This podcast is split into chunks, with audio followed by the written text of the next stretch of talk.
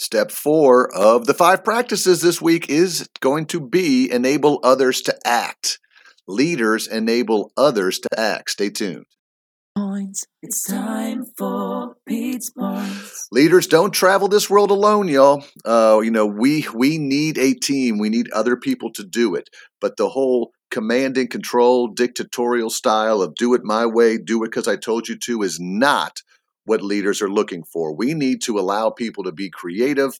We need to allow people to have new ways of thinking. We need to allow people freedom to to explore, and that's what we're talking about when we say enable others to act.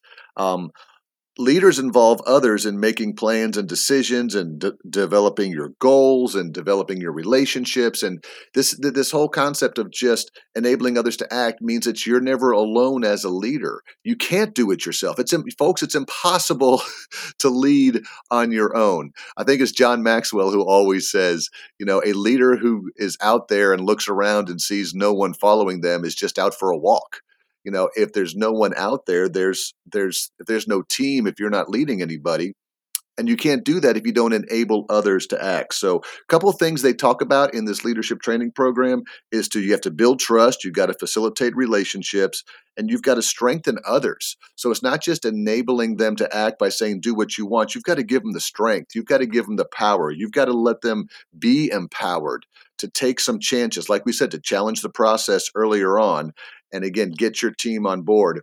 But you do that through enabling them and letting them uh, uh, get on board with you.